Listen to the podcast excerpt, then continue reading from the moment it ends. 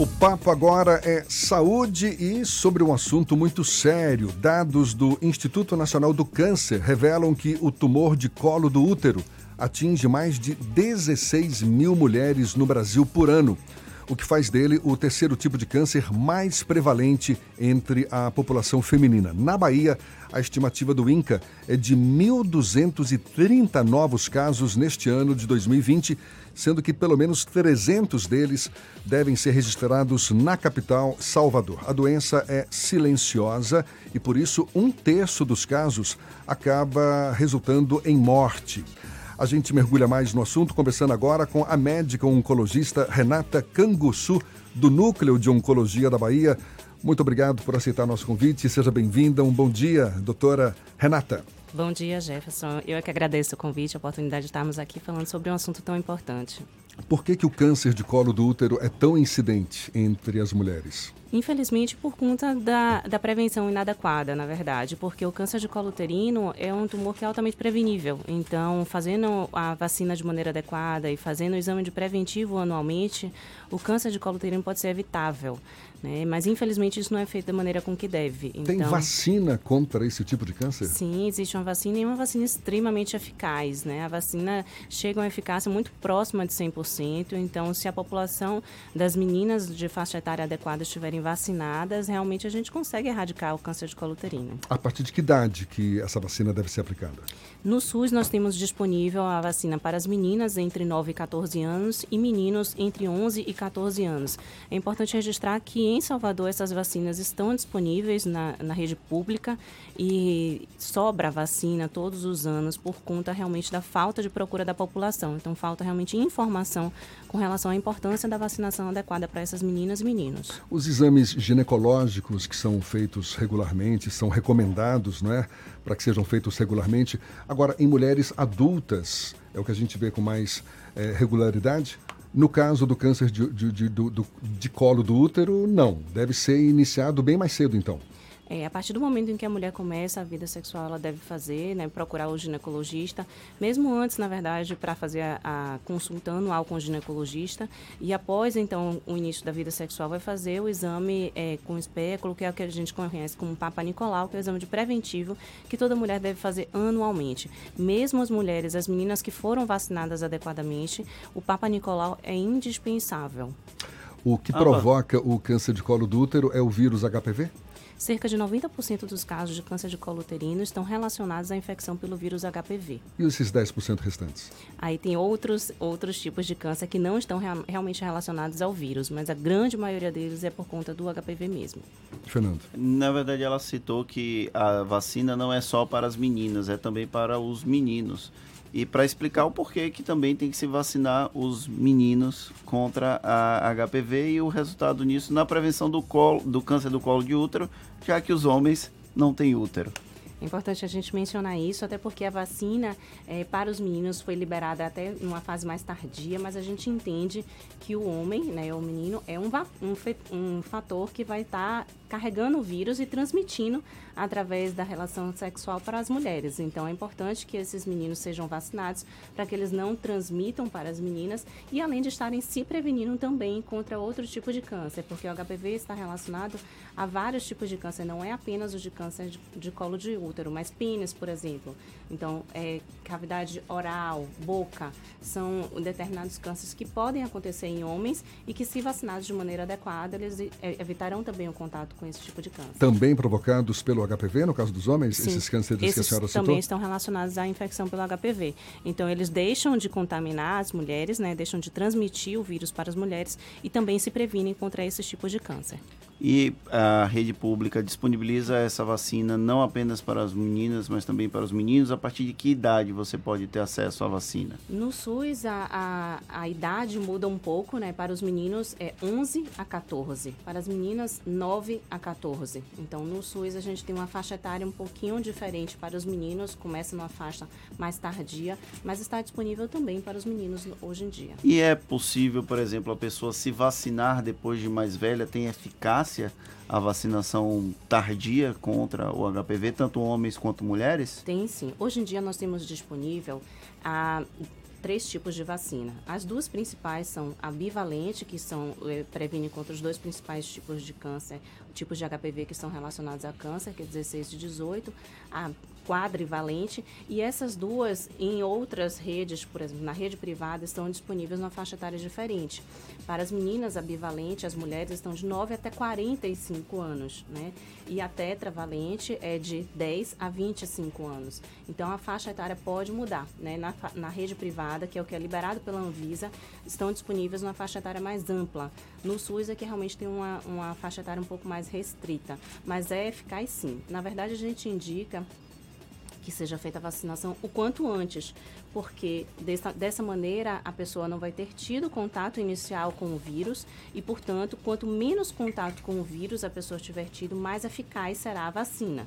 Mas mesmo aquelas pessoas que têm até o HPV já instalado, ainda têm o benefício de se vacinar. E homens também podem se vacinar depois um pouco mais velhos. Eu, por exemplo, com 34 anos, posso me vacinar contra HPV? Sim, Pode sim. Só, só não vai ser na rede pública, né? Mas na privada é, é possível.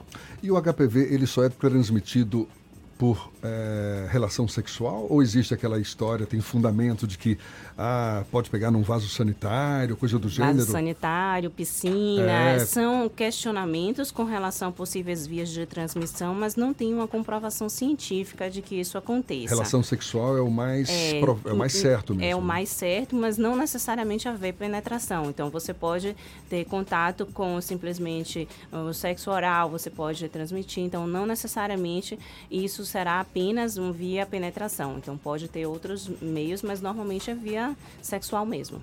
Doutora Renata, a gente comentou mais cedo né, que eh, os sintomas são muito silenciosos no início do câncer de colo do útero. Esse é o grande perigo. Sem dúvida, e por isso que a prevenção é tão importante, porque se nós esperarmos o início de algum sintoma relacionado ao câncer de colo uterino, é possível que ele já seja diagnosticado numa fase mais tardia da doença e, portanto, a gente reduz a possibilidade de cura. Quanto antes for diagnosticado, maior a possibilidade de cura do câncer. Então, o ideal é que realmente a gente faça a prevenção, porque a doença é realmente extremamente silenciosa. Então, os sintomas acontecem numa fase mais tardia da doença. Como é que se dá a cura desse tipo de câncer? Os tratamentos vão variar de acordo com a fase do diagnóstico. Se diagnosticado mais precocemente, inicialmente o tratamento é feito através de cirurgia. Numa fase posterior, é possível que seja feito o tratamento combinado de quimio e radioterapia.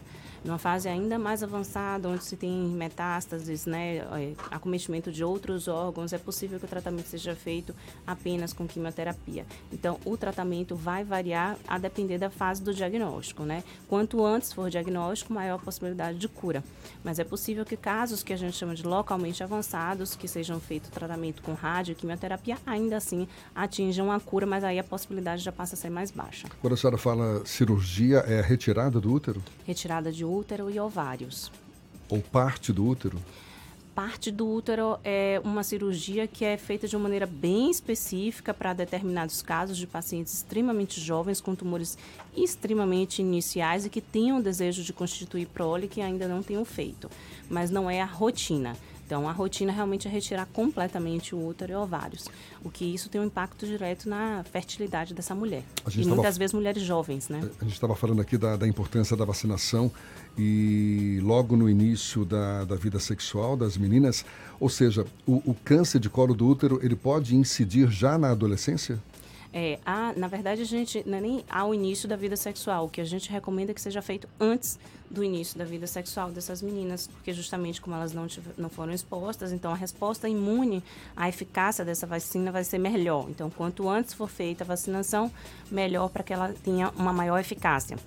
Mas mesmo as mulheres que já tiveram algum tipo de exposição ao vírus, ainda assim vão ter o benefício da vacina. Mas quanto antes, né, quanto menos expostas essas mulheres forem ao vírus, maior vai ser a eficácia dessa vacina. Existem fatores, por exemplo, genético, obesidade contribui para esse tipo de para o desenvolvimento desse tipo de câncer para celeridade talvez tem até uma processo de evolução? uma Inclusive, pergunta de uma ouvinte nossa né Luciana Soares. É, não na verdade um amigo meu o Leonardo Vinhas que até mandou um abraço para ela pediu para fazer essa relação sobre obesidade e câncer de útero. A Luciana, ela também, útero, é ela emenda com essa pergunta, se a genética é uma das causas também. Uhum. Uhum. É, genética é responsável, de maneira geral, por poucos casos de câncer, 5 a 10%, apesar de, historicamente, nós termos uma relação muito clara de câncer e hereditariedade, mas apenas 5 a 10% de fato são hereditários. Os outros 90 a 95% são realmente fatores de risco adquiridos ao longo da nossa vida.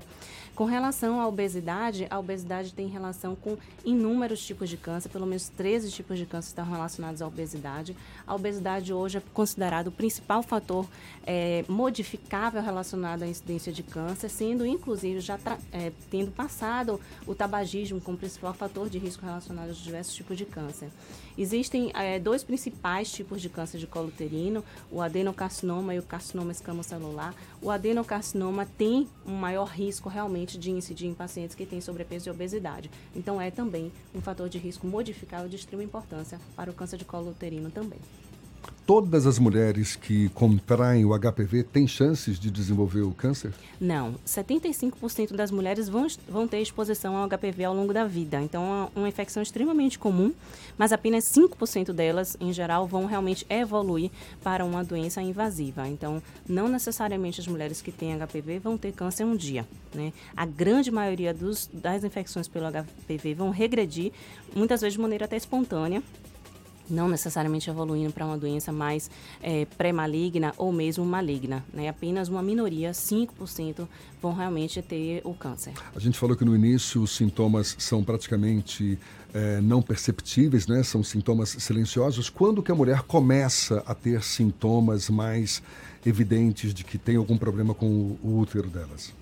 Normalmente na fase quando já está um tumor mais localmente avançado. E que sintomas são esses? É, são sintomas de normalmente sangramento fora do normal, então sangramento não relacionado à menstruação, enfim, muitas vezes acontece sangramento até em mulheres que já estão menopausadas e passam a ter algum sangramento, sangramento durante o ato sexual, que não é uma coisa que é, que é natural acontecer, mas pode acontecer, pode ser um dos sintomas. Pode acontecer também um corrimento né? Um corrimento que não é aquele corrimento é, mais comum que acomete as mulheres, mas tem um aspecto um pouco mais diferente. Pode acontecer também dor pélvica, dor na, na parte mais inferior do abdômen. Esses são os, os sintomas que são mais comuns de realmente acontecer. O ginecologista, ele consegue identificar esses elementos para poder, de alguma forma, encaminhar para o profissional como oncologista? É assim que funciona o processo de diagnóstico? Durante o exame do Papa Nicolau é feito a colposcopia, ou seja, passa um, aparelho para poder fazer a visualização direta do colo de útero. E ali já é possível identificar né, algumas alterações, pelo menos é, é, as lesões que são maiores já são identificadas ali. No mesmo procedimento do Papa Nicolau é feito então a biópsia e a partir dessa biópsia, então, é feito o diagnóstico. Após o diagnóstico, essa paciente passa a ser encaminhada, então, para um cirurgião oncológico para fazer o, o, tratamento cirúrgico, se for o caso, ou para um oncologista, e aí a gente define, então, qual a melhor ordem de tratamento. Se começa com cirurgia, se faz quimio-radioterapia. Isso depende muito da evolução de cada quadro e de cada paciente, né? O tratamento não é um padrão para cada um. É. Sempre depende, tem variações, correto? Existem variações, a depender do tipo, a depender realmente da, do estagiamento, que é o que a gente chama, né? O, o quão grande está esse tumor, se for um tumor mais inicial, se é um tumor um pouco maior, se é um tumor que já tem comprometimento de outros órgãos, aí é que a gente vai definir. Então, primeiro a gente dá o diagnóstico, depois do diagnóstico a gente vai ver qual a extensão desse problema e a partir de então a gente vai definir qual é a melhor opção de tratamento para cada paciente, de maneira mais individualizada possível. O diagnóstico é somente após a biópsia ou através do Papa Nicolau já é possível identificar um tumor? Através do Papa Nicolau, a gente tem uma lesão suspeita, né? mas a confirmação de fato só se dá através da, da confirmação com a biópsia. Que é o mais seguro, não é? É. O, o, o, os casos mais graves que, que resultam na morte do paciente são aqueles clássicos em que o câncer acaba se disseminando pelo restante do corpo? É, é, é, é caso semelhante assim que acontece? É, para o câncer de colo uterino levar à morte, realmente normalmente acontece quando ele já, já se tornou uma doença que a gente chama sistêmica, ou seja, já foi para outros órgãos Isso. e, portanto, então traz ameaça à vida, né? Então, normalmente é quando vai para dar metástase para pulmão, para ossos, enfim, dá metástases para outros órgãos, né? Muitas vezes órgãos vitais e que aí então vai trazer ameaça à vida. Não é o tão comum, mas como infelizmente no Brasil a gente ainda tem um diagnóstico de câncer de colo uterino numa fase mais avançada da doença, isso ainda acontece em cerca de um terço dos casos, infelizmente. O uso de pílula anticoncepcional é um dos agravantes também nesse caso? Existe alguma relação com rela alguns questionamentos com relação ao uso de pílula anticoncepcional, mas a, a gente não sabe exatamente se é um fator causal ou se é simplesmente comportamental, porque as mulheres que é, fazem uso da pílula anticoncepcional muitas vezes acabam não fazendo uso do preservativo, né? Elas acham que o preservativo é simplesmente uma maneira de um método anticoncepcional e não pensa como realmente um sexo seguro e enfim, né, prevenção da infecção pelo HPV. Então já fazem o uso do anticoncepcional e acham não vou engravidar, então tá tudo bem, não preciso usar o preservativo e acaba estando mais exposto então à infecção pelo HPV. Muitas vezes é muito mais isso que acontece, essa questão comportamental das mulheres que fazem uso do anticoncepcional, ou existe um questionamento de até onde realmente a questão hormonal envolvida no uso do anticoncepcional estaria relacionado com um fator causal para a infecção uh, pelo, o, pela presença do câncer de colo uterino. Mas a gente ainda não tem essa relação tão clara. É, tem algum.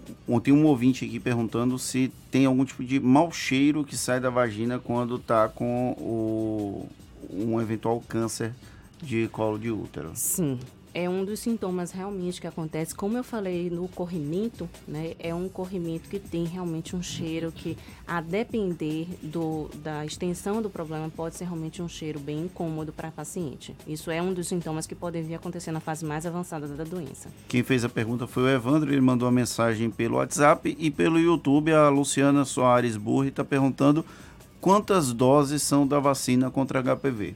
Antigamente nós preconizávamos três doses, né? Hoje em dia nós sabemos que duas doses apenas são eficazes para a vacinação. No entanto, uma população que já tem né, a, o diagnóstico do HPV, a gente para essa população preconiza três doses ainda. Mas para o resto da população, duas doses apenas são suficientes. O que, que a senhora observa lá no núcleo de oncologia da Bahia? A senhora é uma das profissionais que atuam no local entre as pacientes que acabam tendo esse tipo de câncer? O que que, o que que acabou provocando esse câncer na maioria dos casos? A maioria dos casos, sem dúvida, é infecção pelo HPV. A maioria deles? A grande maioria, como eu falei, é infecção pelo HPV. A maioria das mulheres que têm hoje o diagnóstico estão infectadas pelo HPV. E, mas eu espero que realmente essa não seja a realidade daqui a 10 anos, né? Que hoje, com a vacina disponível, a gente consiga mudar essa estatística relacionada ainda a, a essa prevalência tão grande do câncer de colo uterino na nossa população. Mas é preciso que nós tenhamos esse, esse papo, conversamos e levamos essa informação à população de que a gente precisa buscar realmente a vacina para as nossas meninas, né? E mesmo as mulheres que não tiveram, de repente, a vacina na faixa adequada, que tenham a possibilidade de buscar isso de uma maneira no setor privado, que a faça, porque realmente é extremamente eficaz e importante que a gente consiga fazer esse rastreamento, essa prevenção com a vacina. E se não for possível, né, ainda assim manter a, a, a, ideia de fazer o Papa Nicolau anualmente, porque isso consegue, então, dar, através do exame do Papa Nicolau, identificar lesões que são pré-malignas ou que mesmo né, sejam malignas, mas que sejam tratadas de uma maneira precoce. Uma das formas de perceber a incidência do HPV é observar verrugas, não é isso? Na, na região dos órgãos genitais? Tem fundamento isso? As verrugas são lesões benignas, né, relacionadas à infecção pelo HPV. Então, o HPV. Não é necessariamente o HPV. Não, é infecção pelo HPV. É infecção né? pelo é, HPV. Mas é uma manifestação benigna. Ah. É, como eu falei dos, dos tipos, né? Os 16 e 18 são subtipos que normalmente estão relacionados à infecção e capacidade de eh, causar o câncer. Existem outros tipos, o 8, 11, que são tipos que vão levar a doenças benignas. Então, a quadrivalente protege contra essas doenças benignas também, que são realmente sinais, manifestações de doenças benignas relacionadas à infecção do HPV. Então é importante que a gente esteja atento. Apareceu com uma verruga, deve sim procurar assistência médica para fazer o tratamento adequado. Verruga tanto no homem como na mulher. Sem dúvida, em ambos os sexos. Não é no, no homem, no caso, no pênis, não é ali na, na em toda é, a região em genital. Toda região, é toda a região toda genital. região genital. Não é só no órgão genital. Não, pode ser também perianos, né, na região perianal, ali próximo de anos. Enfim, toda a região genital pode aparecer verruga e pode ter realmente é, infecção pelo HPV. E tem o diagnóstico. Como é que você sabe se você tem HPV ou não? É, exame laboratorial consegue identificar a presença do HPV no organismo? Existem alguns métodos que, na verdade, a, procura é feita de uma maneira local, então, assim, com exame, exame é, ginecológico, exame urogenital, no caso do homem, que faz a busca, né, para poder identificar a infecção pelo HPV. Foi uma aula, hein? Valeu. Muito obrigado, doutora. Eu que agradeço. Obrigada doutora Renata Canguçu, médica oncologista do Núcleo de Oncologia da Bahia, explicando tudo aqui sobre o câncer de colo do útero. Tão sério e por isso mesmo tão importante a gente ter acesso a essas informações para se prevenir, para evitar que aconteça o pior. Mais uma vez, muito obrigado. Eu um que agradeço. Dia. Obrigada a todos. Tá Obrigada. certo. Agora, 17 para as 17 para as 9 na tarde FM, a gente volta já já.